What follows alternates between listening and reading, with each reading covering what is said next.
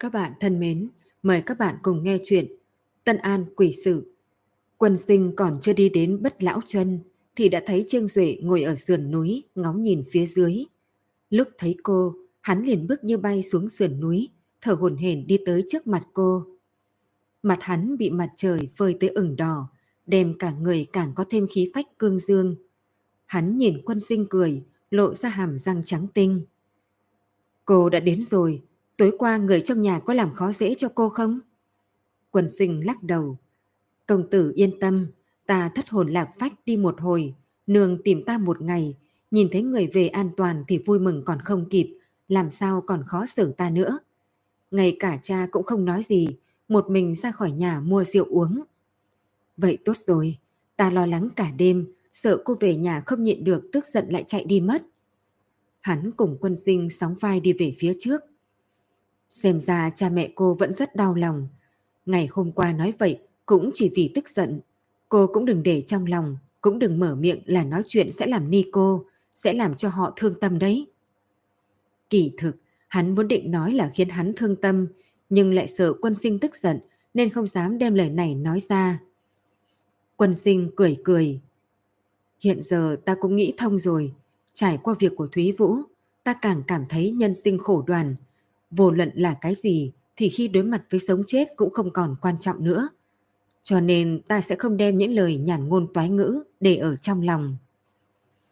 Đừng nghĩ đến những thứ không vui. Hôm nay có muội đúng là tốt. Trung bà bà bị lao đưng. Việc lớn việc nhỏ trong nhà, bà bà đều chờ chúng ta đến làm đấy. Quả nhiên đúng như lời Trương Duệ, quân sinh bận suốt buổi sáng. Trung bà bà ở một mình, chỗ nào cũng không để ý.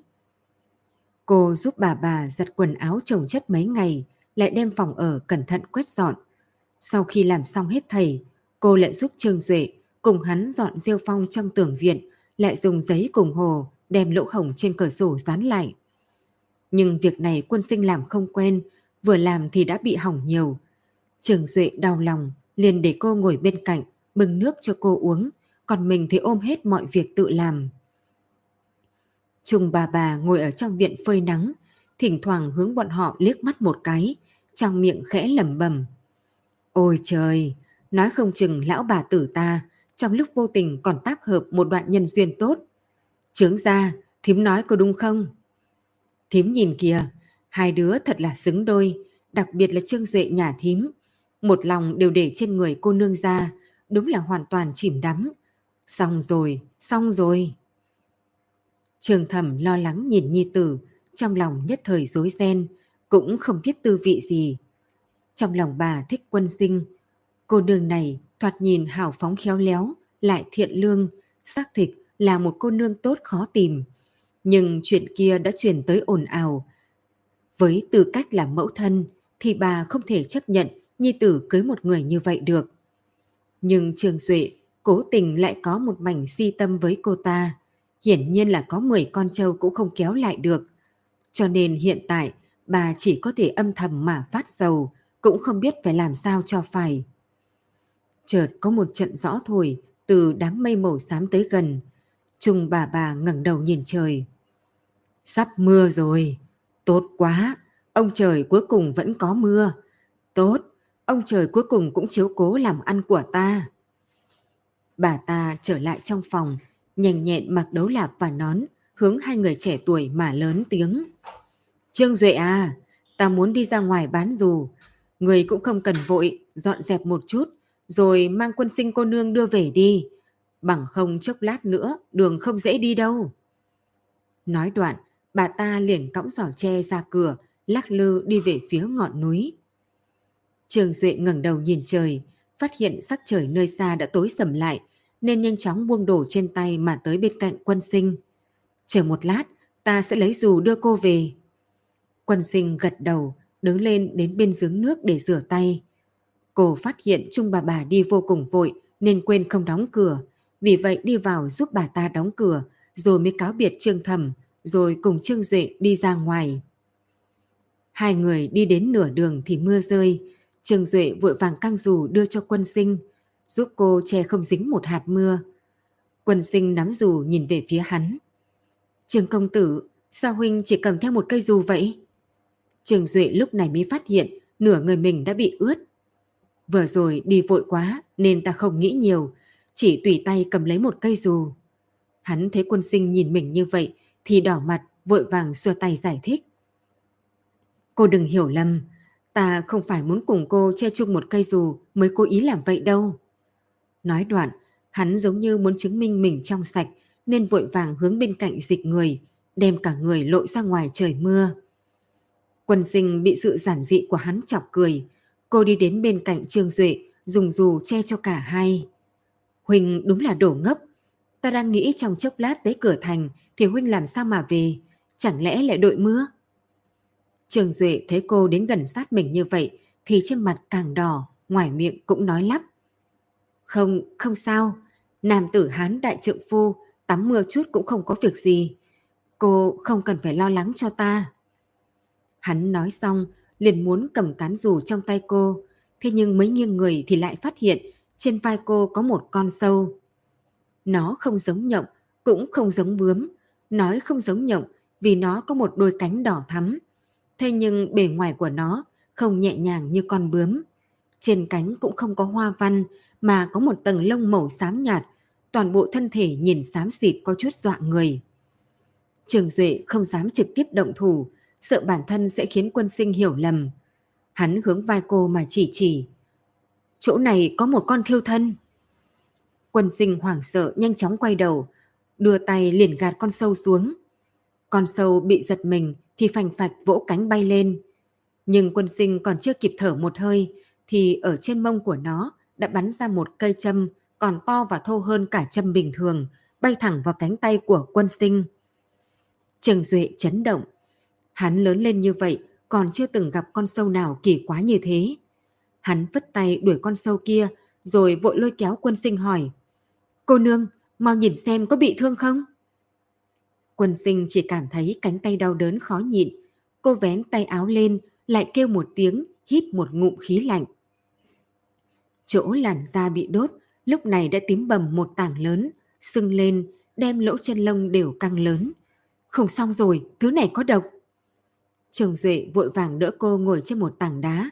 Hắn khẽ cắn môi nói. Cô nương, thực xin lỗi, hôm nay Trương Mỗ đành phải mạo phạm cô. Quân sinh còn chưa kịp phản ứng, không hiểu hắn định làm gì thì đã thấy Trương Duệ xé một góc áo, buộc chặt phần cánh tay phía dưới vết đốt. Sau đó hắn cúi đầu, dùng miệng mút lên điểm đỏ trên tay cô. Hút mấy lần liền, đem máu trong miệng mà nhổ ra. Máu nhổ ra có màu tím đen, hiển nhiên chứa kịch độc. quần sinh nóng nảy, một tay túm bảo vai Trương Duệ muốn túm hắn đứng dậy.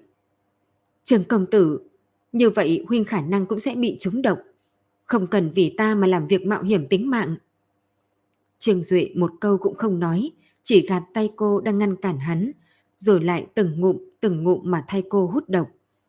Máu đen bị hắn phun trên mặt đất, rất nhanh đã bị nước mưa rửa trôi. Quân sinh nhìn máu đen uốn lượn trên mặt đất, khóe mắt chậm rãi trở nên ướt át. Cuối cùng cô đã khóc.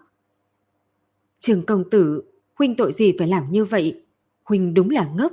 Nếu vì ta mà để bản thân bị thương, thì ta phải báo đáp huynh thế nào đây? Trường Duệ ngừng lại. Hắn thấy chỗ vết thương của quân sinh đã không dưng nữa, mới nhẹ nhàng thở phào, cởi xuống mảnh vải, thay cô băng bó vết thương thật tốt. Lúc này hắn mới ngẩng đầu, nhìn đôi mắt đẫm lệ trên khuôn mặt xinh đẹp kia. Cô không cần phải thấy gánh nặng, ta làm mọi việc vì lòng mình, không có nửa điểm liên quan tới cô. Hắn dừng lại, thở hồn hển nói tiếp. Hiện tại miệng vết thương tuy không sưng lên nữa, nhưng vẫn cần phải tới y quán để xem qua, không có vấn đề gì mới tốt. Nói xong, hắn liền đem quân sinh nâng lên, lấy cây dù trong tay cô, cùng cô đi về hướng thành Tân An. Khuỷu tay lúc này đột nhiên ấm áp, cánh tay của quân sinh khoác lấy tay hắn.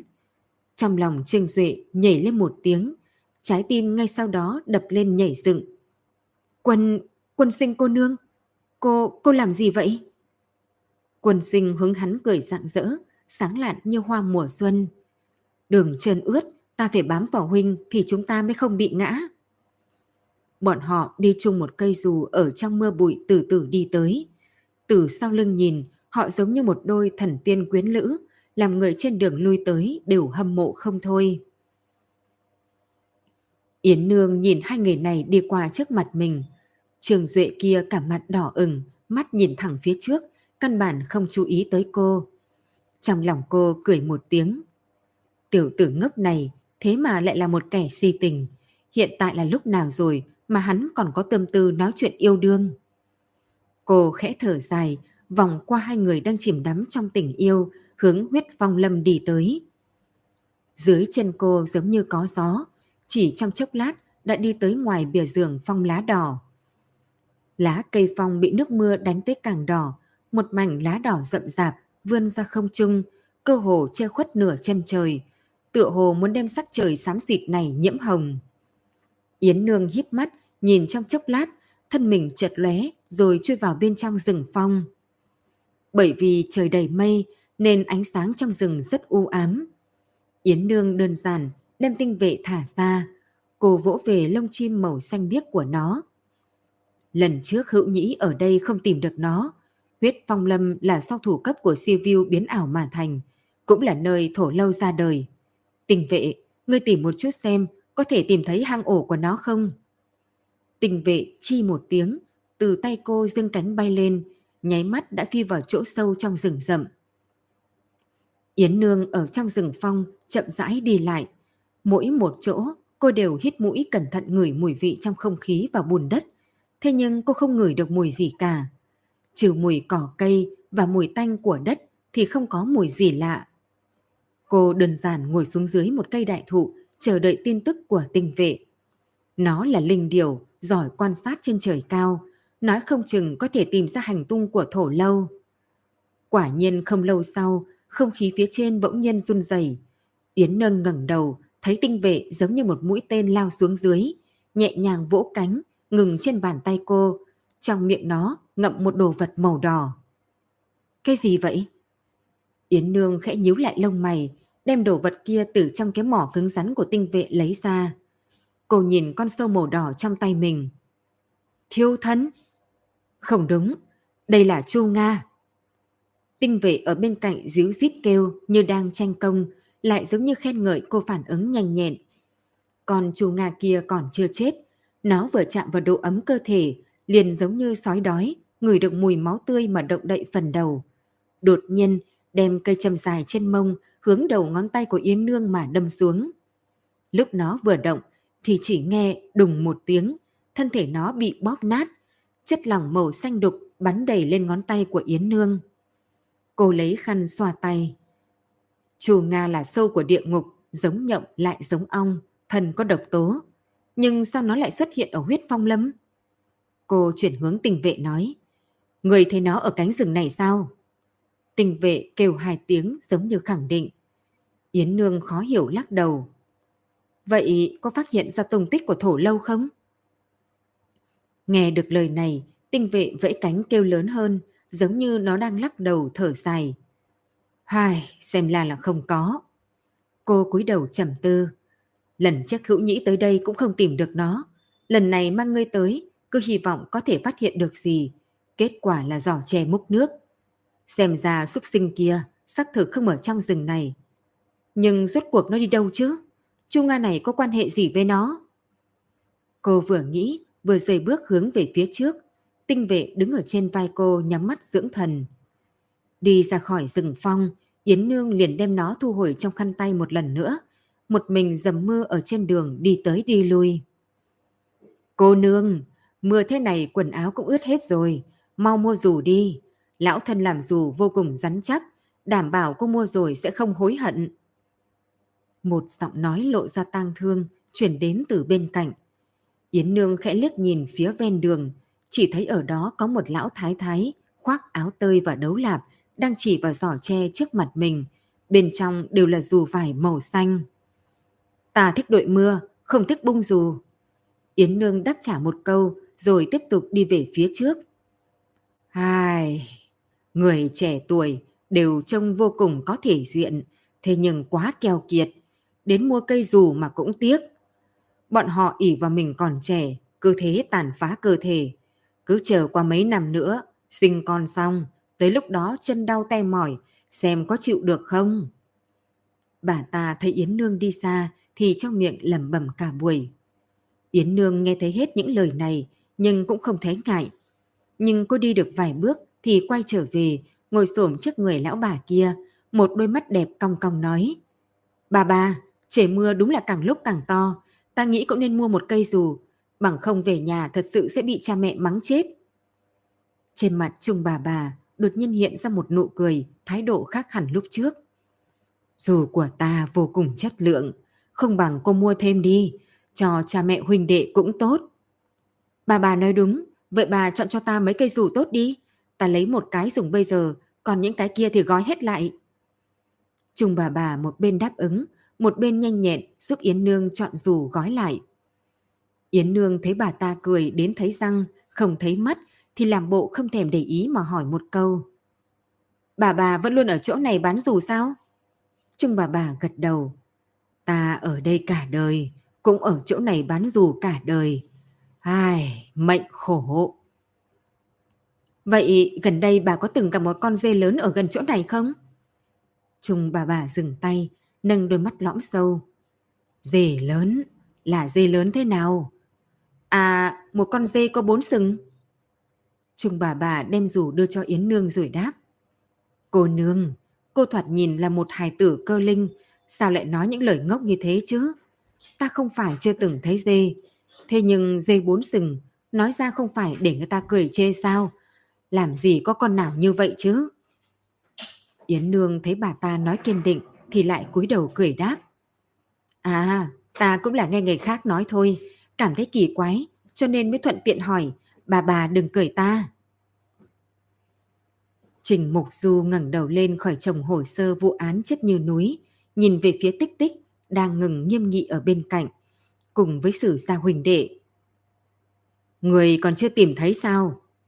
Tích tích tiến lên phía trước. Đại nhân, chúng thuộc hạ đã liên tục tìm mấy ngày, đem núi Lăng Vân vào khu vực gần đó tìm kiếm, nhưng vẫn không thấy túy vũ cô nương đâu. Trình Mục Du khẽ cắn môi trầm tư trong chốc lát. Tích tích, cô đem văn án ghi chép trước khi ta đến Tân An này, mang tới đây. Tích tích nghe thấy vậy khó hiểu. Đại nhân, ngài muốn văn án, không phải hồ sơ vụ án sao? Trình Mục Du không chút do dự hướng cô gật đầu. Tích tích nghe lệnh, liền nhanh chóng tới thư phòng. Chốc lát sau cô đã trở lại, mang theo một cuốn sách bìa màu xanh. Cô đem cuốn sách đặt trước mặt Trình Mục Du rồi nhẹ giọng nói. Văn án của mấy đời quan trước đều cực kỳ đơn giản, tổng cộng cũng chỉ có một quyển sách này. Trên đó cũng chỉ có một ít sự kiện có liên quan tới thành, không biết đại nhân muốn tìm gì đấy. Trình Mục Du không để ý cô, mà chỉ lo mở cuốn sách, cẩn thận xem xét từng tờ một. Giờ tới một nửa thì hắn ngừng lại, mày nhẹ nhàng nhăn lại, nghiêm túc đọc một trang ký lục. Qua khoảng một chén trà thì hắn ngẩng đầu lên, nhìn về ba người trước mặt. Tờ ghi chép này là về bất lão chân. Mấy ngày trước đây, các người nói nơi đó chỉ có hai hộ nhân gia, nên trong lòng ta đã sinh nghi. Nơi đó có núi có sông, thích hợp trồng trọt, sao dân cư lại càng ngày càng ít. Hiện tại xem ra những người kia chuyển đi là có nguyên nhân. Nguyên nhân gì vậy, đại nhân? Tích tích sớm đã nhịn không được gấp giọng hỏi. Trình Mục Du chỉ vào trang sách, nghẹn giọng nói ra những chữ ghi trong đó. Nơi này có chuyện bất thường. Bất thường? Ý nói là bất lão chân có quỷ sao? Sử Kim xen vào một câu. Trình Mục Du nhẹ nhàng lắc đầu. Cũng không phải. Theo văn án ghi lại ở bất lão chân, thường có người chết, có rất nhiều là chết vì bệnh. Có rất nhiều người khác lại là ngoài ý muốn bỏ mình. Còn số người chết ở đây cao hơn nhiều so với mấy thôn còn lại, cho nên dần dần mọi người đều cảm thấy nơi đây phong thủy không tốt nên đã liên tục rời vào trong thành. Ngón tay hắn theo trang sách trượt xuống. Đúng rồi, nơi này còn ghi lại tên người chết cùng địa chỉ của những gia đình rời đi, nhưng có hai hộ vẫn kiên trì ở lại, không chuyển đi. Chính là Trương Duệ cùng hàm xóm của hắn là Trung bà bà. Tích tích nhanh chóng đáp. Không sai, hai hộ này xác thực, một họ Trung, một họ Trương. Trình Mục Du yên lặng nhìn trang sách. Hơn nữa, họ Trung kia cũng chết người, lại là một người trẻ tuổi. Theo tuổi tác này thì chính là nhi tử của Trung bà bà, tên là Trung Cối. Tích tích ngó ngoáy hỏi. Hắn chết như thế nào vậy? Nhiễm bệnh, nhưng bệnh này đến thật đột ngột, trong một đêm mà chết bất đắc kỳ tử. Tích tích khẽ thở dài. Trùng bà bà kia thật đúng là người cường hãn. nhì tử đã chết mà bà ta vẫn không rời bất lão chân như những người khác mà vẫn ở đó cho đến bây giờ. Không đợi cô cảm thán xong, Trình Mục Thu, Trình Mục Du đã đứng dậy, đem quyển sách đưa đến trước mặt mấy người. Các người hôm nay có việc để làm rồi đấy. Ba người nhìn nhau, lại đồng thời nhìn về phía Trình Mục Du. Đi tìm những thôn dân đã chuyển đi này, hỏi rõ tình huống xảy ra năm đó. Ta cảm thấy làng này có chuyện kỳ lạ. Nếu chúng ta không tìm thấy Thúy Vũ, thì cũng chỉ có thể nhúng tay từ chỗ này, nhìn xem có thể tra ra manh mối nào có liên quan tới vụ án không. Tích tích vòng vài lần trong một cái ngõ nhỏ ngoằn ngoèo, rồi mới đến một sân viện vừa nhỏ vừa cũ.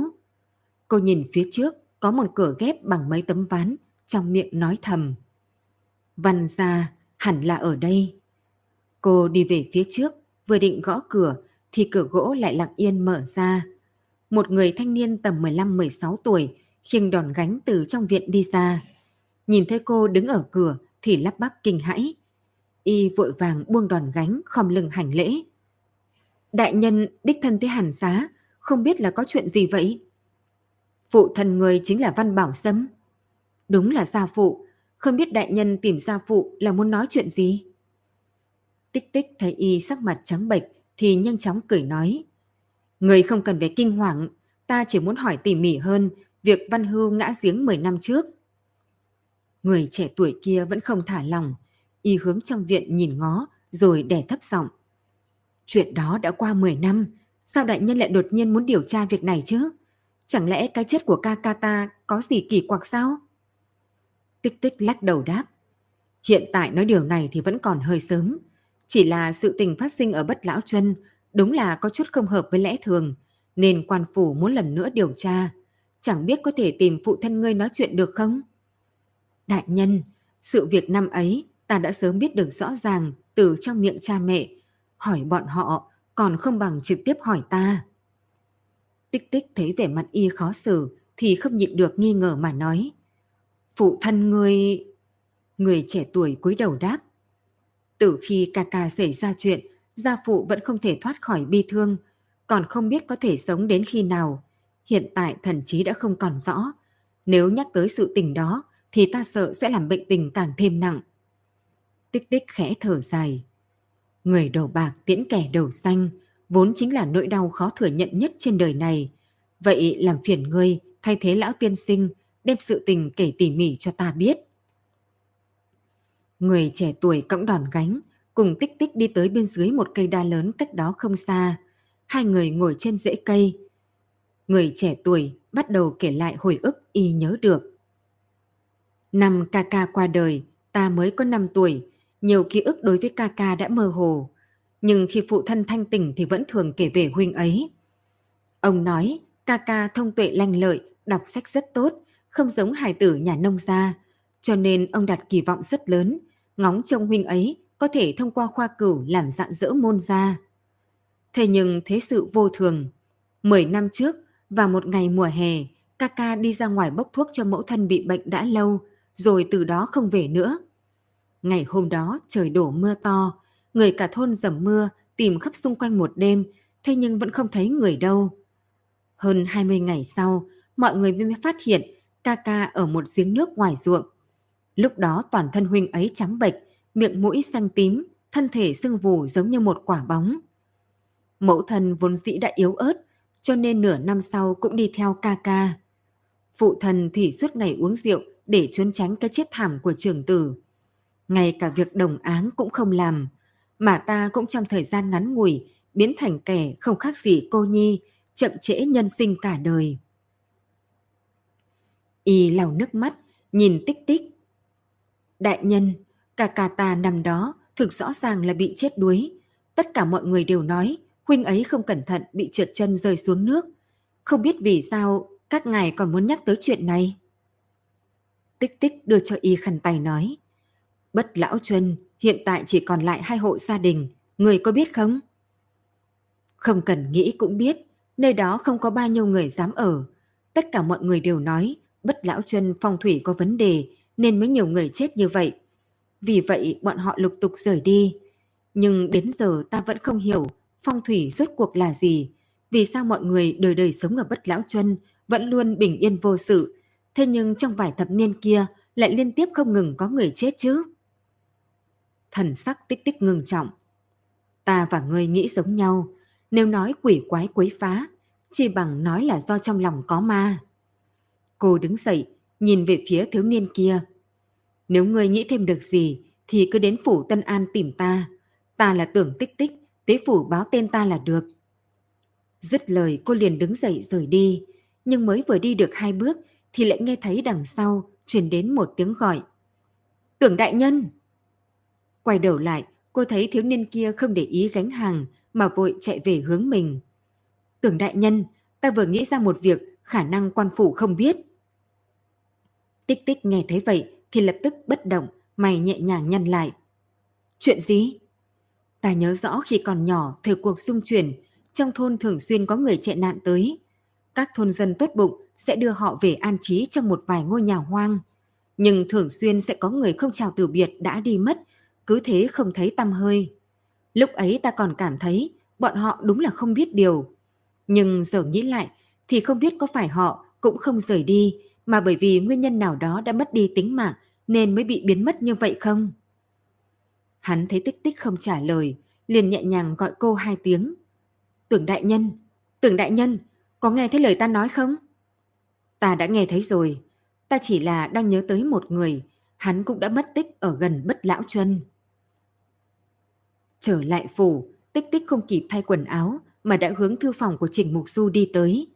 Còn chưa vào tới cửa thì cô đã nghe thấy Sử Phi Sử Kim đang báo cáo thành quả tìm hiểu được ngày hôm nay.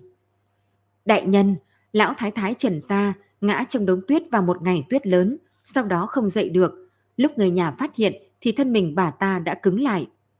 Cũng thảm, khuê nữ vừa mới được gả chồng, bà ta mang một cây sa tanh tốt mang tới. Không nghĩ đến, hỷ sự lại biến thành tang sự.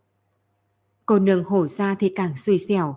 Cô ta lên núi bái Phật thì ngã từ giữa sườn núi xuống, đầu đập vào một tảng đá, suýt nữa không nhận ra được người. Tích tích tập trung tinh thần nghe, lại thình lình bị người ở đằng sau chụp vai một cái, sợ tới mức suýt nữa kêu thành tiếng. Cô khẽ quay đầu lại. Lưu đại nhân, sao người lại ở đây? Lưu tự đường cười nói. Trình đại nhân đang thẩm án, ta không tiện vào quấy giày. Không nghĩ tới, lại thấy cô đang ngây như phỗng đứng ở chỗ này, giống như đang mất hồn vậy. Thế đại nhân thấy những việc ngoài ý muốn ở bất lão chân này thế nào?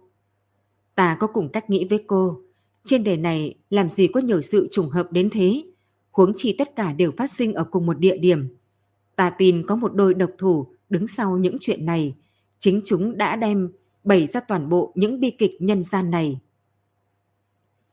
Quân sinh ngồi ở trên giường, trong lòng ngực ôm cây dù của Trương Duệ đến thất thần. Cô nhớ tới hôm qua ra khỏi y quán, hắn nói với cô một câu. Quân sinh cô nương, ta sẽ bảo nương đem bạc cho bà mối kia, đến nhờ, đến nhà cô để cầu thân, cô thấy có được không? Quân sinh không đáp ứng cũng không cự tuyệt. Nếu nói thật tình thì cô cũng thích Trương Duệ.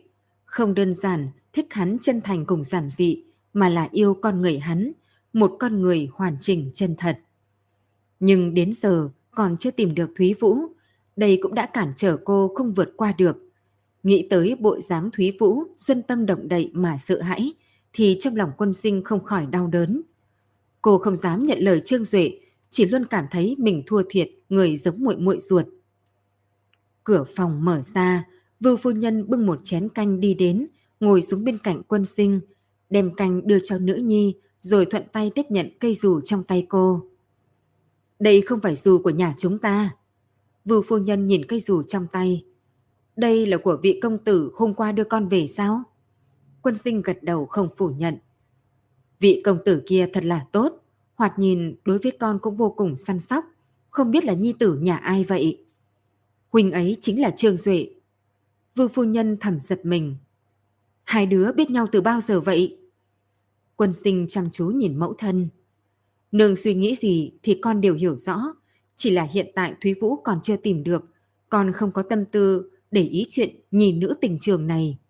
Chờ qua một thời gian nữa, hết thầy đều trần ai lạc định, con sẽ lại cẩn thận suy tính. Vư phu nhân lo lắng nhìn cô. Không phải là nương lo lắng, chỉ là có rất nhiều sự tình không đợi người. Sợ tới lúc đó còn nghĩ được thông suốt thì tình thế đã không còn như mong muốn nữa. Quân sinh đem bát không đưa cho vưu phu nhân, rồi cười để bà đi ra ngoài cửa. Thôi được rồi, con không còn là trẻ con, trong làng, con hiểu rõ, nương không cần phải nhọc lòng đâu. Tiễn mẫu thân đi xong, quân sinh xì ngốc nhìn cả viện tràn đầy ánh trăng. Không biết vì sao, tim cô đột nhiên đập tới lợi hại. Một dự cảm không tốt cứ thế thổi quét qua từng giấc da thịt của cô. Cô hít sâu mấy hơi, ngẩng đầu nhìn trăng tròn trong đêm, chắp tay trước ngực mà yên lặng cầu nguyện. Nguyện Thúy Vũ bình an trở về, nguyện chính mình có thể vượt qua được cửa ải khó khăn, nguyện Trương Duệ bình an hỉ nhạc, một đời không lo. Bang! Một cây vàng thỏi bắn ra, dừng trên một mảnh cải thìa xanh tươi, nảy lên vài cái, rồi rơi vào trong bùn đất. Trung bà bà ngồi nhìn chằm chằm thỏi vàng kia một lúc lâu, rồi sau đó nhặt nó lên, dùng góc áo lau bùn đất, sau đó đặt trong lòng bàn tay vuốt ve.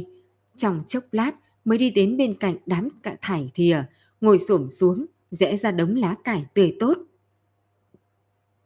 Lá cải bị tách ra hai bên, lộ ra một hố đen giấu ở bên trong. Cái hố đó to như miệng giếng, bên trong tối đen giống như rót mực, cái gì cũng đều không thấy rõ. Nhưng nếu ghé vào bên miệng hố cẩn thận lắng nghe, thì có thể nghe thấy tiếng quạ đen kêu to. Nó còn cất giấu tiếng sóng của vong xuyên, tiếng kêu khóc của vong linh, còn có một ít dục vọng đang ngo ngoe dục dịch. Trùng bà bà hướng bên trong nhìn trong chốc lát, rốt cuộc vẫn đem thỏi vàng trong tay, ném vào trong động một lần nữa. Không ra được, nguyên hình của ngươi đã bị người ta thấy được, nếu đi ra giết người thì chúng ta đều không có kết cục gì tốt đâu. Trong hố không có động tĩnh, Trung bà bà hướng bên trong nhìn trong chốc lát, đỡ chân run rẩy đứng dậy, chậm gì gì đi vào trong phòng mình. Nhưng mới vì đi được hai bước thì sau lưng lại nổi lên một trận bùm bùm.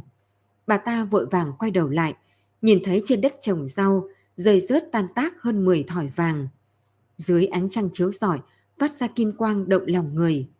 Mỗi một đạo kim quang phảng phất đều đang hướng bà ta vẫy tay kêu gọi, chờ đợi bà ta đến nhặt chúng lên. Trung bà bà chỉ đành quay lại cửa động. Bà ta tức muốn hộc máu dậm chân. Không phải lão thân không muốn, mà vị huyện lệnh kia bám dài quá, ta không thể không cẩn thận. Hì, bà bà sợ cái gì? Trong động rốt cuộc cũng có động tĩnh, vẫn là cái giọng chói tai kia. Có ta ở đây, bảo đảm bà bà bình an vô sự, bà không phải ghét nhất đôi mẫu tử họ trương bên cạnh sao? Lần này ta sẽ đem bọn họ diệt trừ. Trung bà bà xoay tròng mắt, chậm rãi cúi người, lỗ tai cơ hồ vén tới hố to kia. Ta xác thực không thể chịu nổi mẹ con họ mỗi ngày khoe ra bộ dáng mẫu tử tử hiếu đến trước mặt ta. Nhưng muốn diệt bọn họ thì cũng không phải là chuyện dễ đâu. Rốt cuộc quân sinh kia đã gặp người hai lần, tuy rằng chưa nhìn thấy được rõ ràng, thế nhưng cô ta sẽ không... Lời bà ta bị một trận cười dâm đãng chuyển ra cắt đứt. Con người chỉ luôn nguyện tin tưởng những gì mình nhìn thấy, đặc biệt là những người tự coi là thông minh, tự phụ đến trời. Bọn họ sẽ không tin tưởng lời người khác nói đâu. Lời này của ngươi có ý tứ gì? Lão thân lớn tuổi, lời nói lỏng vòng ta không hiểu đâu. Sự tình tới tình trạng này, người rốt cuộc muốn làm thế nào đây? Hừm, thì cốt đã bị ta di chuyển đi rồi. Bà bà cứ yên tâm nhận lấy vàng này đi, lặng lặng chờ xem kịch vui. Bà bà cúi đầu suy nghĩ một lúc lâu, sau đó rốt cuộc vẫn đem đống vàng thỏi trên đất trồng rau nhặt lên, thật cẩn thận gói vào trong tạp dề, rồi sau đó cúi đầu hô to vào trong hố. Nếu không phải làm thì nên làm sớm, đừng làm muộn, đừng để lại hậu hoạn. Ta hiểu rồi, vậy đêm mai ta đã chào hoàng lịch, ngày mai mọi việc đều thuận lợi là thời cơ tốt để ra tay. Ngày hôm sau thời tiết rất đẹp, không trung màu xanh thẳm, không nhiễm một hạt bụi, thậm chí một đám mây cũng không có. Chỉ ngẫu nhiên có mấy đàn chim nhạn bay qua, quan sát vui buồn trốn nhân gian. trùng bà bà thấy Trương Duệ sáng sớm liền cõng giỏ tre, cầm lưỡi hái, giống như muốn đi ra khỏi cửa, thì ghé vào rào tre mà lười biếng hỏi. Này, Trương Duệ, lại lên núi Lăng Vân hái thuốc đấy hả? Trương Duệ cười đáp. Nương ta lại tái phát bệnh cũ, chỉ có thuốc xâm núi hoang thì mới có thể trị được bệnh. Nhân lúc hôm nay thời tiết tốt, ta sẽ lên núi hái về một ít. Trung bà bà ngoài cười nhưng trong không cười mà nhìn hắn. Hài, thật là một hài tử hiếu thuận. Nương người có một đứa con như ngươi, không biết đã tu được mấy đời. Đáng tiếc, Hải Nhi không lương tâm kia của ta đã đi sớm, cứ thế bỏ lại lão bà tử ta, một mình sống cơ khổ qua ngày. Trường Duệ thấy bà ta thương tâm thì vội nói, Bà bà, hiện tại bất lão chân tổng cộng chỉ có hai nhà chúng ta, còn phân biệt làm gì? Nếu bà không chê, thì ta sẽ làm nhi tử của bà. Có chuyện gì bà cứ việc nói, Trường Duệ nhất định đối đãi với bà giống như mẹ ruột. Trung bà bà lần này thật sự cười, một đôi mắt vẩn đục đều híp vào, làm lộ ra ánh sáng khiến người ta không hiểu. Được, ta sẽ nhận con. Trường Duệ, con nhất định phải tự mình bảo trọng, sống được thật lâu. Ngàn vạn lần đừng để ta trải qua nỗi đau mất con một lần nữa. Bộ xương già này của ta rốt cuộc không chịu nổi đả kích như thế nữa đâu. Trường Duệ vừa đáp ứng, vừa cõng sỏ tre đi ra khỏi cửa. Trung bà bà nhìn hắn đi xa, trong miệng xùy một tiếng cười lạnh. Hừm, Trường Duệ, hảo hảo mà sống đi, bởi vì ngươi cũng không sống được mấy ngày nữa đâu. Sáng sớm, quân sinh đang ngồi cạnh bàn trang điểm, thì chợt nghe thấy bên ngoài cửa truyền đến từng trận tiếng cười nói. Chẳng bao lâu sau, tiếng vương phu nhân truyền vào. Quân sinh à, mau ra đây nhìn xem ai tới này. Quân sinh còn chưa đi tới cửa, cửa phòng đã bị đẩy ra. Yến Nhi cười hì hì nhìn cô. Quân sinh tỷ tỷ, đã lâu không gặp, chẳng lẽ tỷ đã quên mất ta rồi sao? Quân sinh thấy cô ta mặc một bộ váy hoa rực rỡ, chân đi một đôi hải thêu chim chóc hoa cỏ, cả người sáng ngời rạng rỡ, thì không khỏi lôi kéo cô nhìn một lượt mà cười hỏi. Trang điểm xinh đẹp thế này là muốn đi gặp bà mối sao? Yến Nhi hướng cô chớp chớp mắt, ý bảo còn có người khác ở đây. Chờ tiểu nha hoàn kia đi xuống thì cô mới giữ chặt tay quân sinh mà nói. Tỷ tỷ, không nói gạt tỷ, việc hôn nhân của ta đã định rồi. Chính là nhị công tử của mã gia ở thành Nam. Mấy ngày nay, mẫu thân cả ngày mang ta đi may quần áo, chọn trang sức, vội một đoàn loạn hết cả lên, không kịp tới nhà Thúy Vũ xem có giúp được gì không. Trong lòng ta cũng băn khoăn, hôm nay không biết tỷ tỷ có rảnh rỗi không? Chúng ta cùng đến nhà Thúy Vũ. quần sinh nghe thấy vậy thì gật đầu. Ta hôm nay vốn dĩ chính là muốn đi qua, muộn tới vừa lúc, chúng ta có thể cùng đi. Hiện tại ta chỉ cần một mình ra cửa thì phụ thân sẽ không vui, mặt cứ chảy dài ra, rất dọa người. Yến Nhi do sự một chút, rốt cuộc vẫn đem lời nghẹ ở trong lòng nói. Tỷ tỷ, chuyện của tỷ ta cũng có nghe nói, nhưng tỷ chớ có thương tâm.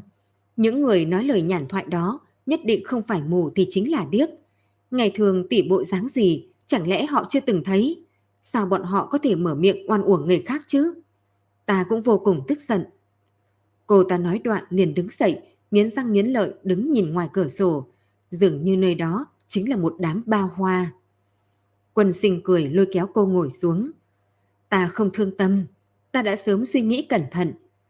Quân sinh trong miệng họ không phải ta, vậy thì cứ để tùy họ mắng đi. Nhưng muội cũng đừng tức giận, đã sắp lập gia đình rồi, không thể trẻ con mãi được. Nhưng tỷ cũng không thể mặc kệ, những lời nhàn thoại đó mà truyền ra thì tương lai tỷ phải làm sao đây? Ánh mắt quân sinh bay tới cây dù để ở trên góc. Chỉ cần hắn không ngại, những người khác nghĩ gì ta cũng không để bụng. Yến Nhi nhạy bén người ra được thâm ý trong lời cô, lập tức nhìn chằm chằm quân sinh.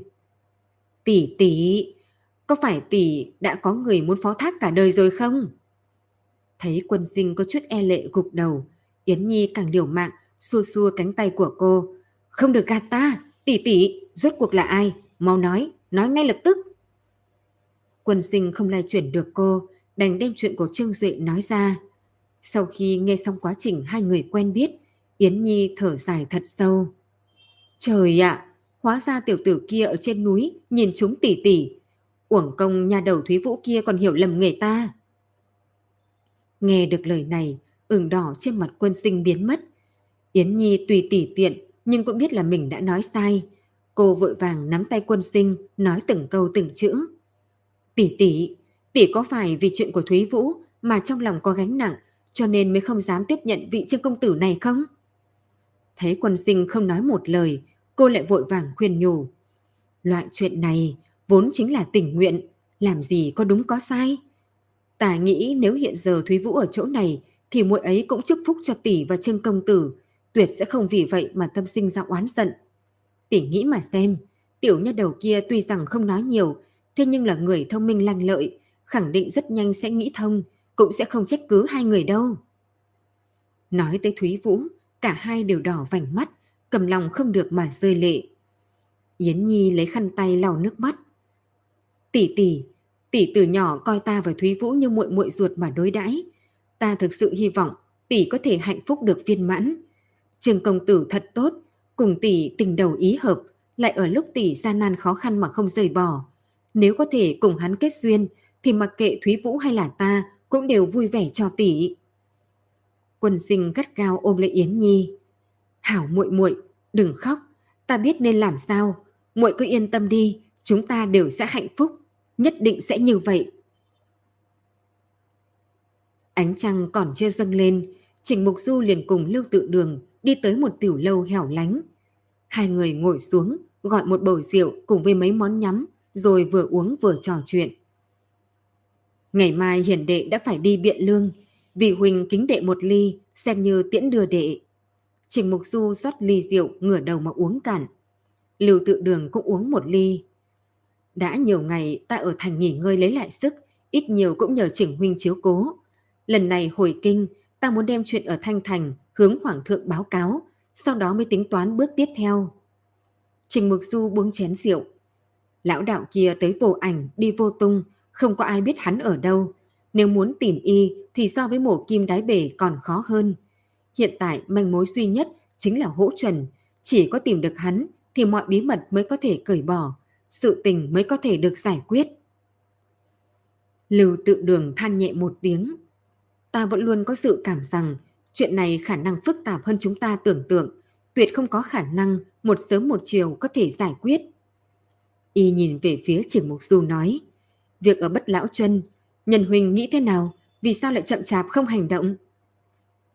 Người của ta vẫn luôn theo dõi Trương Duệ, thế nhưng hiện tại vẫn không phát hiện ra được chứng cứ gì có giá trị. Nếu tùy tiện hành động, chỉ sợ giống như giỏ che múc nước công dã tràng mà thôi. Lưu tự đường gật đầu nói phải. Y xếp một chén rượu, đôi tay giơ lên nói. Ly rượu này ta kính chỉnh huynh, ta vốn tưởng rằng trên quan trường chỉ có lợi dụng không có giao tình. Nhưng ở đây của Trình Huynh, ta đã thay đổi cái nhìn. Nếu huynh đài không chê, chúng ta từ đây kết nghĩa huynh đệ, không biết ý Trình Huynh thế nào. Trình Mục Du sang sảng cười nói, chúng ta không phải sớm đã xưng huynh gọi đệ rồi sao? Không giống, đó chỉ là xưng hô ngoài miệng, ta muốn chính là sự công nhận ở trong lòng kia. Lưu tự đường nói tới chém đinh chặt sắt. Trình Mục Du vừa định nâng chén đáp lại, thì ngõ nhỏ dưới thân đột nhiên truyền đến một tiếng kêu cứu bén nhọn. Thanh âm kia xuyên thấu bóng đêm, đem mọi người mệt nhọc cả ngày đã hoàn toàn bị đánh thức. Trình Mục Du cùng Lưu Tự Đường đứng thẳng thân mình, nhìn xuống bên dưới. Hai người nhìn thấy đám người cách đó không xa, giống như bị cái gì đó kinh động, kêu la cùng rối loạn theo không khí mà tản ra ngoài, lây lan tới tất cả mọi người. Ngay sau đó, bọn họ thấy một cảnh tượng cực kỳ quái dị. Một con sơn dương lông trắng thật lớn chạy như điên từ trong ngõ nhỏ ra, lướt qua đám người chạy vào màn đêm. Trên cặp sừng lớn như chạc cây của nó, có một lữ nhân bị đâm thủng bụng, máu tươi cùng ruột chảy đầy đất, đầu rũ xuống không động đậy, đong đưa theo mỗi bước chạy của con yêu quái. Tuy rằng bóng đêm dần dần dày, nhưng Trình Mục Du vẫn nhận ra đó, đó là cô nương nào. Cô ta chính là Yến Nhi cô nương mấy ngày trước tố cáo hữu nhĩ trên công đường. Trình huynh, mau đuổi theo. Giọng lưu tự đường khiến Trình Mục Du bừng tỉnh. Hắn hướng người bên cạnh gật đầu. Cả hai cùng nhau chạy như bay tới lầu dưới tử quán, sải bước lên ngựa đuổi theo con yêu quái. Còn quái dương kia chạy cực nhanh, bốn vó đạp trên mặt đất, làm nổi lên một trận bụi đất, giống như nó đang đẳng vân giáo vũ vậy. Hai con tuấn mã bị nó bỏ xa phía sau, ra khỏi thành, đi ra ngoài ô thì rốt cuộc bị mất dấu nó, không nhìn thấy cái bóng trắng mơ hồ phía trước đâu nữa. Còn may trên mặt đất còn có vết máu thưa thớt chỉ rõ hướng nó chạy, dẫn hai người đi về phía trước. Theo vết máu đi tầm một canh giờ, núi Lăng Vân cao lớn đã hiện ra trước mắt. Núi non phập phồng mà lạnh lùng, khiến người tới có cảm giác trầm trọng áp lực. Trình Mục Du cùng Lưu Tự Đường nhảy xuống ngựa, tay cầm bội kiếm đi lên núi. Bên trong khe núi sâu thẳm, bốc lên chướng khí mờ mịt, quỷ dị, đem nỗi sợ hãi vô thành vô tức tiến vào trong thân thể mỗi người. Ngay cả máu của bọn họ cũng như bị đông lại tới lạnh lẽo. Nhóp nhép. Phía trước bỗng nhiên truyền đến một loạt âm thanh nhai nuốt. Trình Mục Du và Lưu Tự Đường nhìn nhau liếc mắt một cái, cúi thấp người, rồi nhẹ chân chậm rãi đi tới nơi phát ra âm thanh. Bên dưới lớp sương mù, ẩn ẩn lộ ra bốn cái chân thật lớn, dính máu tươi, trên mặt đất cũng có một đám vết máu. Hai người đều đem kiếm duỗi ra tiến về phía trước. Thấy Trình Mục Du hơi gật đầu, thì cả hai cùng song song tiến lên, hướng bốn cái chân thật lớn kia mà đâm mạnh tới. Lúc mũi kiếm sắp đâm thủng sương mù, thì xương trắng lại đánh úp về phía trước, che khuất bốn cái chân phía trước. Nhưng trưởng kiếm lại xuyên qua đám sương mù dày đặc mà đâm vào hư không. Đợi sương mù tan bớt, cả hai nhìn chăm chú phía trước, lại thấy trong đống hỗn độn có hai bóng người. Một người nằm trên mặt đất, nội tạng trong bụng không còn gì, chỉ còn lại một cái lỗ trống không. Đó chính là Yến Nhi cô nương bọn họ vừa nhìn thấy. Quỳ gối bên cạnh Yến Nhi là một nam nhân, cả người y run run không thành bộ dáng gì. Một đôi mắt tràn ngập hoảng sợ, nhìn chằm chằm người tới, yết hầu rung rung, nhưng một chữ cũng không nói lên được. Trình Mục Du dùng kiếm chỉ vào nam tử kia. Ngươi là người phương nào? Mau báo ra tên họ.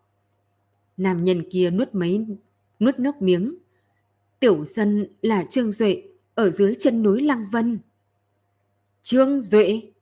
Trình Mục Du lặp lại cái tên này, thần sắc trong mắt càng thêm dày đặc. Sao ngươi lại ở đây? Dạ, tiểu nhân lên núi, lên núi hái thuốc. Không nghĩ tới lúc xuống núi về nhà, lại thấy một con sơn dương. Con sơn dương kia giống như đang ăn thịt người. Tiểu nhân muốn đem nó đuổi đi để cứu vị cô nương này. Nhưng vừa mới chạy tới, thì con dê kia đã không nhìn thấy tăm hơi đâu. Sau đó các ngài liền xông tới. Chỉnh huynh, việc này có kỳ quặc, không bằng trước tiên đem Trương Duệ mang về thẩm vấn. Còn lại chúng ta chậm rãi tìm hiểu, nghiên cứu cũng không muộn. Lưu tự đường đi lên nói với Trình Mục Du, nhưng thanh phủ kiếm trong tay vẫn không buông. Kiếm vẫn kề cổ Trương Duệ, chỉ cần hắn thoáng vừa động thì sẽ bị đâm thủng yết hầu. Trình Mục Du hiểu ý, nhìn về phía Trương Duệ. Ta là huyện lệnh của Tân An, Trình Mục Du. Hiện tại có vị cô nương chết ở bên cạnh ngươi, nên chúng ta muốn mang ngươi hồi phủ, cẩn thận thẩm vấn. Ngươi cũng không cần phải khẩn trương. Nếu tình thế rõ ràng, chúng ta sẽ tự thả người về nhà. Hiểu chưa? Trương Duệ gật đầu, đỡ tảng đá đứng dậy, không người hành lễ. Đại nhân, nhà tiểu nhân còn có một lão mẫu. Mong ngài không cần đi quấy giày bà. Mẫu thân tiểu nhân đã lớn tuổi, sợ là không chịu nổi kích động.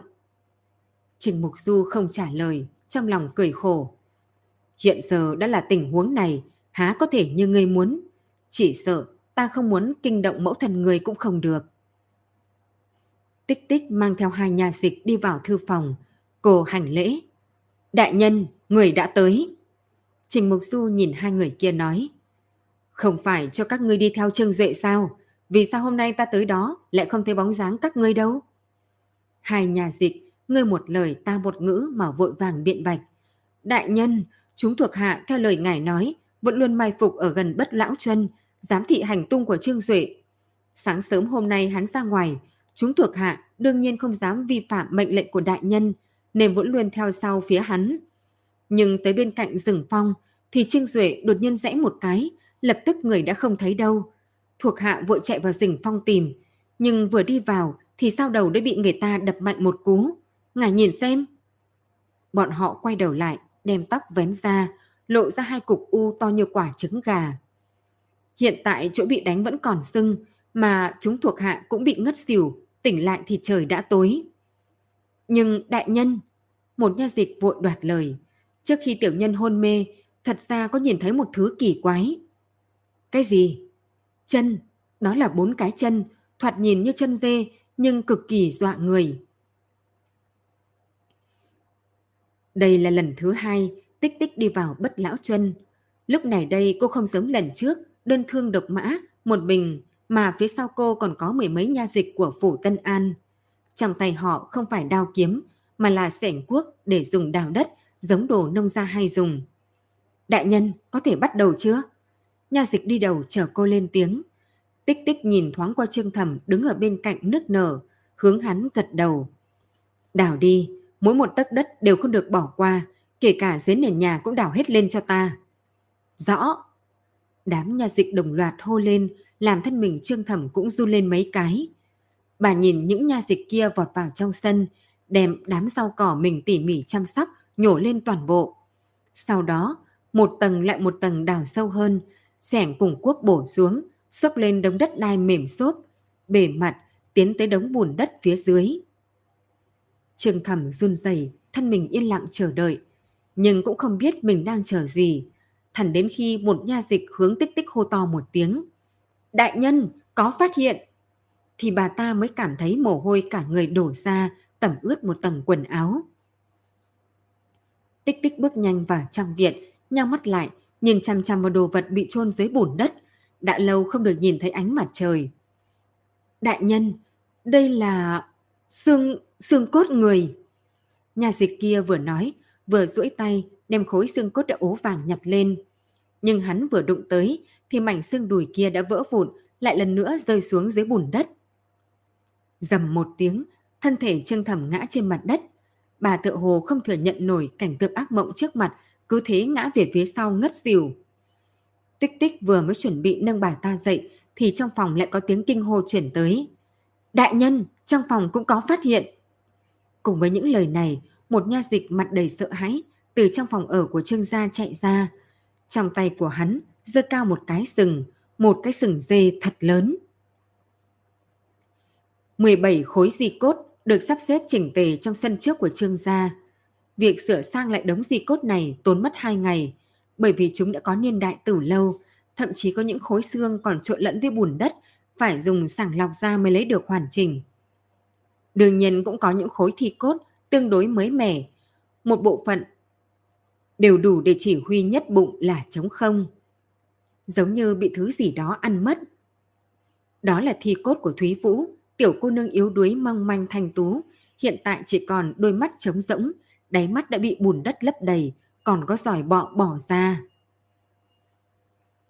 Ánh mắt tích tích chuyển từ đám thi cốt này sang khuôn mặt nghiêm túc của Trình Mục Du. Đại nhân, ngài thấy thế nào? Thần phận những người này đã xác nhận được chưa? Tích tích gục đầu xuống.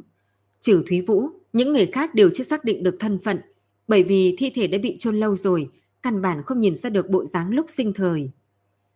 Đứa con của văn gia, không phải đã nói bất lão chuân trước kia thường xuyên có người chạy nạn tới. Những thi cốt này khả năng là của người chạy nạn. Trình Mục Du giống như nói với tích tích, lại giống như đang tự lầm bầm. Còn có nam tử tên Lý Mông mất tích 10 năm trước ở phụ cận, có thể cũng ở trong đống này chăng?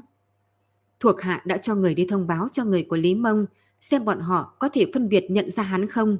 Nếu Lý Mông kia có chỗ đặc biệt trên người, thì nói không chừng, thông qua thi cốt cũng có thể phát hiện ra được. Chỉ là những người chạy nạn kia vốn đã không rõ được thân phận, lại càng không biết thân nhân ở nơi đâu, sợ là không thể nào xác nhận được danh tính. Mười năm trước thời cuộc dung chuyển, những người này sợ là bị liên lụy, chạy nạn tới nơi đây. Không nghĩ tới, vừa rời hang hổ lại vào hang sói, cuối cùng cũng không thể tránh được một kiếp. Hắn ảm đạm nói, tích tích, cô đem những thông tin đặc thù của những di cốt này ghi lại, cho dù hiện tại không ai nhận ra, nhưng biết đâu về sau sẽ có người tìm đến nhận thân nhân. Nói không chừng tới lúc đó còn có thể để bọn họ lá dụng về cội, không cần là một cô hồn mênh mang trên trần thế này. Nghe hắn nói tới thương cảm, tích tích cũng khẽ than tiếng. Đại nhân, chẳng lẽ Trương Duệ thật sự là yêu quái ăn thịt người mà những người này đều chết trên tay hắn sao? Trình Mục Du vừa định trả lời thì sân nhà bên cạnh đột nhiên bị đẩy ra. Trung bà bà vừa dùng tay che mặt ngăn cách mình với đám thi cốt kia vừa dùng hai chân nhỏ chạy chậm về phía trước. Thấy vậy, tích tích vội vàng gọi bà ta lại. Trung bà bà thấy trốn không xong thì chỉ có thể không tình nguyện mà đi tới, hành lễ với Trình Mục Du. Đại nhân, lão thân nhát gan, ngày thường người khác giết gà, lão thân cũng sợ, không nghĩ tới bên cạnh lại có chôn nhiều thi cốt như vậy, thật là khiến ta không dám ở lại. Trình Mục Du nhìn chằm chằm bà ta trong chốc lát. Người chết không đáng sợ. Bà xem, bọn họ cùng bà làm hàng xóm đã nhiều năm như vậy, cũng chưa từng quấy rầy tới bà. Thật ra người sống mới cần phải cảnh giác. Trung bà bà lướt mắt, nhìn đám thi cốt kia một cái, rồi lại nhanh chóng rụt đầu, rụt cổ quay lại mà nói. Đại nhân nói chuyện văn hóa quá. Lão bà tử cũng không hiểu. Nhưng Trường Duệ kia là người đọc sách, sao có thể làm ra sự việc giết người tàn nhẫn bực này chứ? Trình Mục Du tiến lên một bước. Lão bà bà, bà vẫn luôn ở bất lão chân này sao? Bà bà đem sợi tóc ở trên trán vén ra sau tay đáp. Lão bà tử sinh ra ở chỗ này, lớn lên ở nơi đây, gả chồng sinh con đều ở nơi này, sợ là cả đời đều phải sống ở đây thôi. Vì sao bà không rời đi? Nghe nói nơi đây phong thủy không tốt, cho nên rất nhiều thôn dân đều đã dọn đến trong thành mà ở rồi. Trung bà bà run rẩy, bà vai cười lạnh hai tiếng. Không tốt, còn có thể không tốt tới mức nào nữa đây. Lão nhân và con trai ta đều đã chết, chỉ còn lại mình ta. Mệnh này ai muốn lấy thì lấy, sớm một ngày muộn một ngày, có gì khác nhau đâu. Lời này bất đắc dĩ tới cực điểm, Trường Mục Du cũng không đành lòng. Hắn trầm mặc trong chốc lát rồi lại hỏi tiếp. Không biết bà có từng gặp được đồ vật gì kỳ quái ở gần đây không? Trung Bảo Đà liên tục phất tay. Nơi này trừ người chết nhiều thêm một chút thì cũng không có gì khác nơi khác. Bà ta đem giỏ tre một lần nữa thảy lên lưng. Đại nhân, nếu không có việc gì khác thì lão thân đi trước. Còn những thi cốt này mong ngài đem chúng đi đi. Để ở chỗ này khiến ta không dám ra cửa. Trình Mục Du gật đầu, nhìn theo bóng dáng còng còng của bà ta. Vừa định xoay người, lại thấy Trung bà bà dừng lại, quay đầu. Đại nhân, sự tình kỳ quái thì cũng không phải không có. Có mấy buổi tối, ta từng nghe thấy bên trương gia vang lên tiếng bước chân lộc cộc. Còn có một lần, ta thấy bóng của một cặp sừng bạc như là chạc cây hắt lên cửa sổ. Nhưng nói tới cũng là, trương gia cũng không nuôi, cũng không hề nuôi dê, sao trong viện lại có thêm một đầu dê lớn chứ? Trên công đường trang nghiêm, hai hàng nha dịch tựa như hàng rào sắt đứng sừng sững ở hai bên. Đem Trương Duệ quỳ ở giữa vây tới kính mít. Trình Mục Du mặc quan phục màu đen đối lập với bảng hiệu sáng như gương treo trên đầu. Hắn nhìn thân ảnh phảng phất mới một đêm đã hao gầy kia hỏi. Trương Duệ, người biết tội chưa? Trương Duệ chậm rãi lắc đầu, sợi tóc bị mộ hôi tẩm ướt, dán ở trên mặt, đem gương mặt vốn dĩ an tuấn càng thêm nổi bật. Tiểu nhân không làm gì, cái gì cũng không làm. Dưới nền đất nhà ngươi, tổng cộng đào được 17 cỗ thi thể, một là của Thúy Vũ, một là của Lý Mông mất tích 10 năm trước, còn dư lại 15 cỗ thì không xác định được thân phận. Đối với chuyện này, ngươi còn có gì để nói không? Tiểu nhân cũng không biết những thi thể đó vì sao lại được chôn ở đó. Trình Mục Du khẽ nhướng mày. Trường Duệ, ngươi có biết trên công đường mà nói không biết thì có nghĩa ngươi đã từ bỏ cơ hội tự giải thích cho bản thân không? Trường Duệ ngẩng đầu, mặt trắng tới xanh. Đại nhân, tiểu nhân xác thực không biết. Ngài có hỏi một vạn câu thì tiểu nhân cũng chỉ có đáp án như vậy. Trình Mục Du gật đầu. Được, vậy hôm trước ta ở núi Lăng Vân gặp được ngươi thì làm sao? Vì sao thi thể Yến Nhi lại ở bên cạnh ngươi? Lúc đó tiểu nhân đã nói rõ với ngài, tiểu nhân chỉ ngẫu nhiên gặp một con sơn dương, tựa hồ đang ăn thịt người. Tiểu nhân tính đuổi nó đi, mà lúc đuổi qua thì không nghĩ tới nó lại chạy mất, sau đó các ngài liền xuất hiện. Nhưng dưới giường nhà ngươi còn có một cái sừng dê. Trình Mục Du nhìn Sử Kim, Sử Kim hiểu ý gật đầu, bước nhanh đi ra khỏi công đường. Lúc trở về thì trong tay đã có thêm một cái túi. Hắn đem cái túi đặt ở trước mặt Trương Duệ để lộ ra một nhánh sừng dê ở bên trong. Sừng dê này ngươi giải thích thế nào đây? Trình Mục Du nhìn chằm chằm Trương Duệ, không muốn bỏ lỡ bất cứ biến hóa nào trên mặt đất. Trương Duệ hít hà một hơi. Đại nhân, tiểu nhân không biết, không biết đây là có chuyện gì.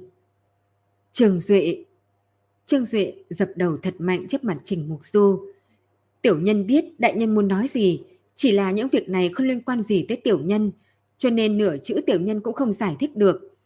Tiểu nhân đặt toàn bộ tín nhiệm lên người ngài, chỉ cầu đại nhân có thể nhìn rõ mọi việc, tìm ra độc thủ sau lưng, trả lại trong sạch cho tiểu nhân. Trình Mục Du bình tĩnh nhìn y trong chốc lát, thấy hai mắt y trong vắt, gương mặt kiên định. Liền biết là mình vô luận thế nào, cũng không thể từ trong miệng của y mà cậy ra được gì. Trình Mục Du nhìn nha dịch bên cạnh nói, dẫn hắn đi xuống, án này sẽ thẩm vấn. Tiếp theo sau. Trường Duệ bị hai nha dịch kẹp ở hai bên, đi ra khỏi công đường. Đi đến một nửa thì ị đột nhiên quay đầu. Đại nhân, mẫu thân của tiểu nhân tình hình thế nào rồi? Thần thể bà ta chưa khôi phục, hôm nay không thích hợp để thẩm vấn. Trường Duệ kinh hãi. Ý đại nhân là nương tiểu nhân cũng bị quan phủ bắt rồi ư? Trình Mục Du hướng hắn gật đầu. Người vẫn luôn cùng với mẫu thân ngươi ở cùng một chỗ. Nếu ngươi phạm tội thì không có lý do gì mà bà ta không biết. Câu nói kế tiếp Trương Duệ đều không nghe vào. Y nước mắt lưng tròng, trong miệng không ngừng lầm bẩm nói. Nương là nhi tử bất hiếu, làm nương đến tuổi này rồi, còn phải chịu khổ lao ngục. Nhi tử xin lỗi, xin lỗi. Cái gì? Huynh ấy nhận tội rồi sao? Quân sinh nhìn tiểu nha hoàn vừa tiến vào báo tin, trên mặt thất thần sắc kinh hoàng. Nhà hoàn tiểu bối vội vàng ra hiệu bảo cô hạ giọng. Tiểu thư, nói nhỏ thôi, nô tỳ thật vất vả mới truyền ra tìm hiểu tin tức được. Nếu để lão gia biết thì thế nào cũng đánh gãy chân nô tỳ mất. Quân sinh lệnh cho chính mình phải chấn định lại. Cô lôi kéo tay của tiểu bối, chừng lớn đôi mắt nhìn chằm chằm cô. Huỳnh ấy thừa nhận đã giết Thúy Vũ cùng Yến Nhi sao? Còn có mười mấy người khác nữa sao? Tiểu bối gật đầu. Theo nô tỳ tìm hiểu được thì chính là như vậy. Cô ta nhìn quân sinh. Tiểu thư, ít nhiều cô cũng có phúc. Ngày đó những người hắn gặp trên núi mà còn chưa chết thì cũng chỉ có cô. Quân sinh không nghe cô ta nói xong, liền đằng một cái đứng dậy. Bước đi dư bay ra ngoài cửa. Tiểu bối còn không lấy lại tinh thần thì cô đã đi ra ngoài viện, biến mất trong đám người rộn ràng nhốn nháo ngoài đường. Mặc cho Viu phu nhân cùng một đám nha hoàn ở sau lưng gọi thế nào thì cũng không quay đầu lại. Chống kêu oan ở trước mặt, quân sinh từng vô số lần đi qua trước mặt nó, thế nhưng chưa từng nghĩ tới có một ngày mình sẽ tự tay gõ vang nó. Để cứu người mình yêu thương, cô rút rủi trống, vừa định đem nó đánh lên mặt trống, thì một cánh tay to liền giữ lấy tay cô. Quay đầu lại, cô thấy phụ thân đang đứng ở sau lưng mình, trong mắt toàn tức giận, còn mang theo một chút cầu xin. Hôm nay vì phù nhất định không thể để người gõ trống này. Thanh danh của người vốn đã bị hủy hoại. Hiện tại nếu không màng hết thảy mà cứu tên tội phạm giết người này, thì ngày sau người phải sống thế nào đây? Người bảo ta và nương ngày sau phải sống thế nào đây? Quân sinh thấy phụ thân đầu bọc cũng không chỉnh trang, liền biết ông đuổi theo mình gấp gáp thế nào. Trong lòng cô đau xót, nước mắt nhất thời liền rơi xuống. Cô cầm rùi trống trong tay, chậm rãi quỳ xuống. Cha, con cái gì cũng hiểu, nhưng đây là một người vô tội. Con không thể cứ trơ mắt nhìn huynh ấy mất đi tính mạng. Vưu lão già khó thở, ngón tay chỉ đại môn của phủ Tân An. Nhưng chính hắn đều đã thừa nhận, người còn có lý do gì mà biện minh cho hắn chứ? Con biết huynh ấy vì sao lại nhận tội, đó là vì nương huynh ấy. Nếu không để sự tình kết thúc, thì Trương Thẩm sẽ bị nhốt trong lao ngục. Trương Duệ là đứa con hiếu thuận, tuyệt không có khả năng để cho mẫu thân phải chịu đau khổ. Quân sinh túm lấy ống quần phụ thân. Cha, cầu xin cha đừng ngăn cản con.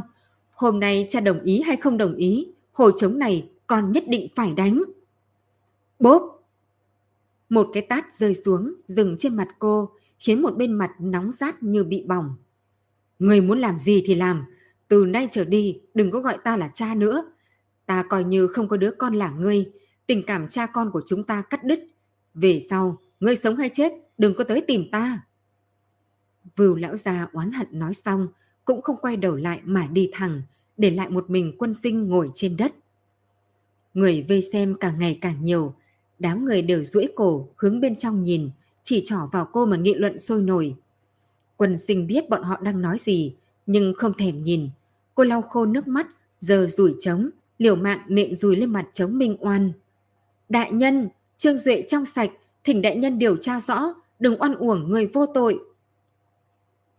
Trong đám người bên ngoài, Yến Nương xuyên qua đám đông mà nhìn bóng dáng đơn bạc thẳng tắp của quân sinh. Cô nhẹ nhàng cười trong miệng thở dài. Nữ tử si tỉnh như vậy hiện giờ cũng là hiếm thấy. Hưu nhĩ chu chu cái miệng.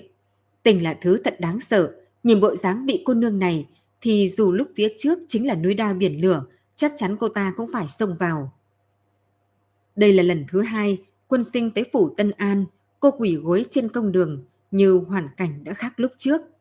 Lần đầu tiên tới nơi đây, cô còn vì chuyện của Thúy Vũ mà lo âu không thôi, một lòng nghĩ làm thế nào để cứu cô ấy khỏi ma trào.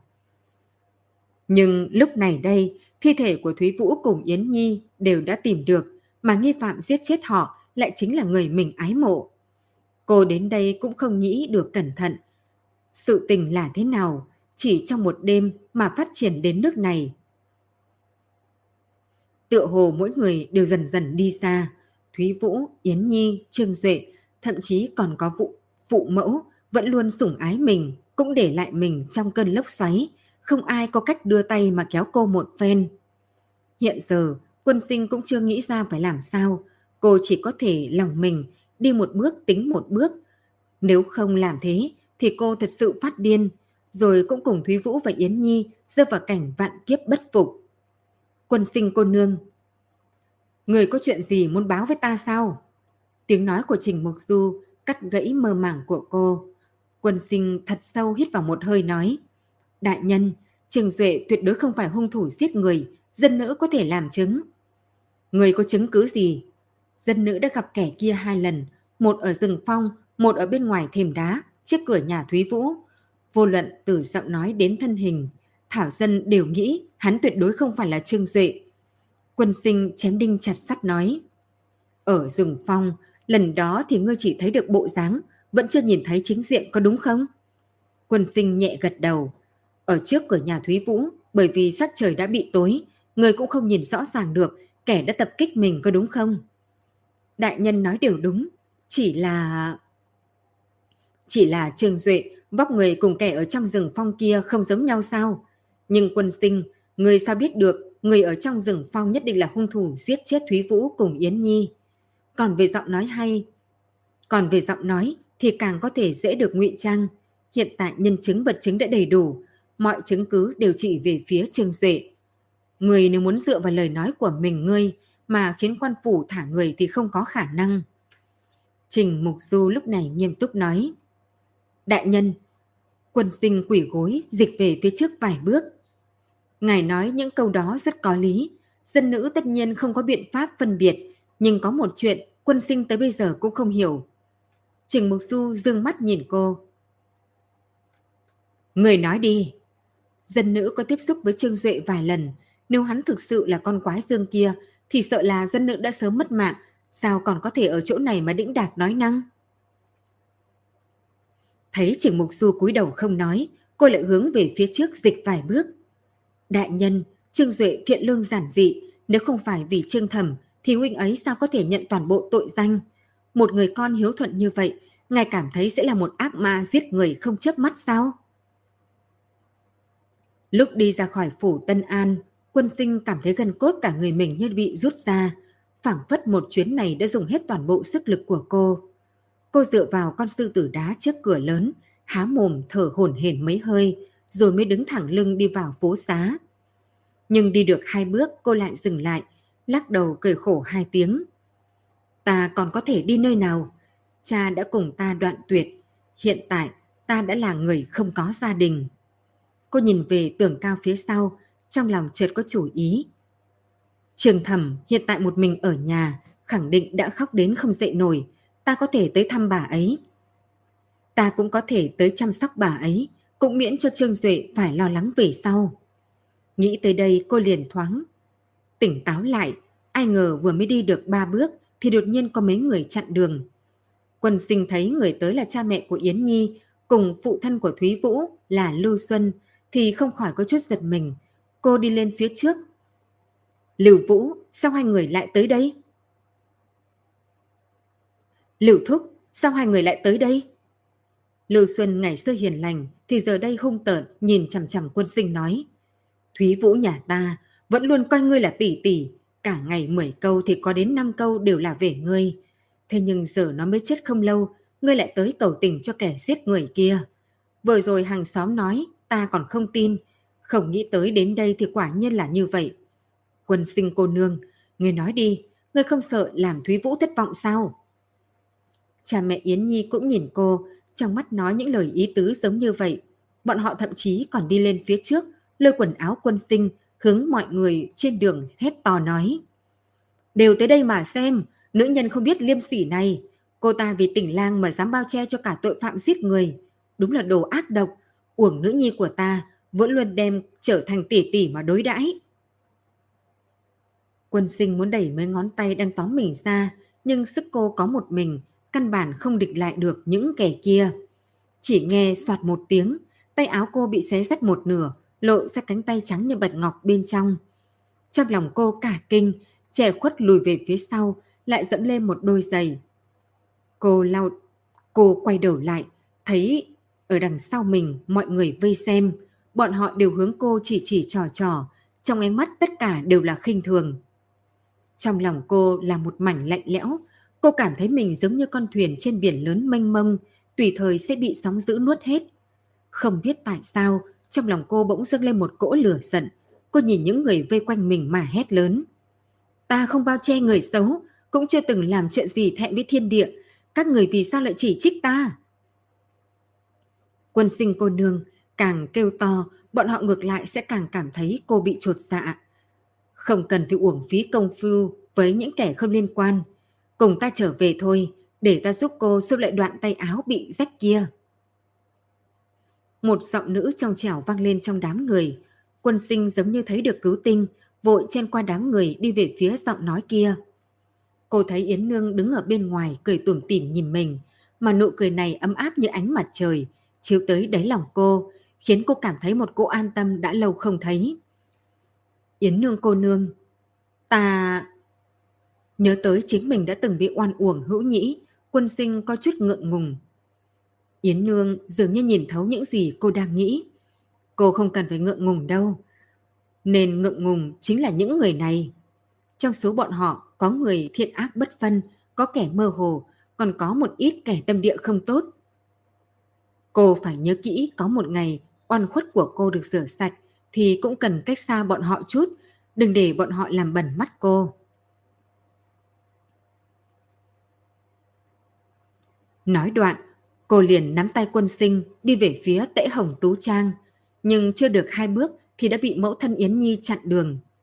Các người không được đi, nếu không đem sự tình của Trương Duệ nói cho rõ ràng thì quan phủ, hai người các ngươi, một người cũng đừng nghĩ đi. Bà ta vốn cao lớn to béo lại chống nạnh, khí thế giống như một khối tường thịt. Đem con đường phía trước mặt các cô chặn kín mít. Yến Nương hướng cô ta cười cười. Bà nói cái gì? Vừa rồi ồn ào quá, ta nghe không rõ. Mẫu thân Yến Nhi vừa định nói, lại đột nhiên phát hiện không thể nào mở miệng được. Hai môi bà ta như bị khâu lại, dì dầm nửa ngày, một chữ cũng nói không nên lời. Bà ta cầu cứu nhìn về phía Yến Nương, lại chỉ vào miệng mình, vừa lắc đầu vừa chậm chân. Cha Yến Nhi vội vàng đi tới, ông ta nghẹn họng, nhìn thê tử chân chối. Vặn mặt bà ta, rồi vừa vỗ vừa lắc, thế nhưng lăn lộn nửa ngày, bà ta gấp tới rơi nước mắt, nhưng hai môi vẫn dán chặt vào nhau, nửa tấc cũng không mở ra được. Thoạt nhìn giống như bị trúng gió. Lưu Xuân đi lên phía trước, quan tâm mà nhìn một khuôn mặt béo nhăn thành một đoàn. Nên nhanh đưa bà ta tới y quán đi, chậm trễ thời gian khó mà chữa trị được. Yến Nương nhìn mấy người vội vã rời đi bật cười, ở phía sau hô lớn. Tự quản cái miệng, cái miệng của mình cho tốt đi, không cần đi nói bệnh thì tự nhiên bệnh sẽ khỏi thôi.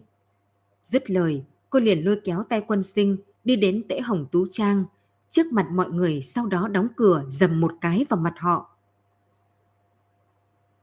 Các bạn thân mến, các bạn vừa nghe xong tập tiếp theo chuyện Tân An Quỷ Sự. Hẹn gặp lại các bạn.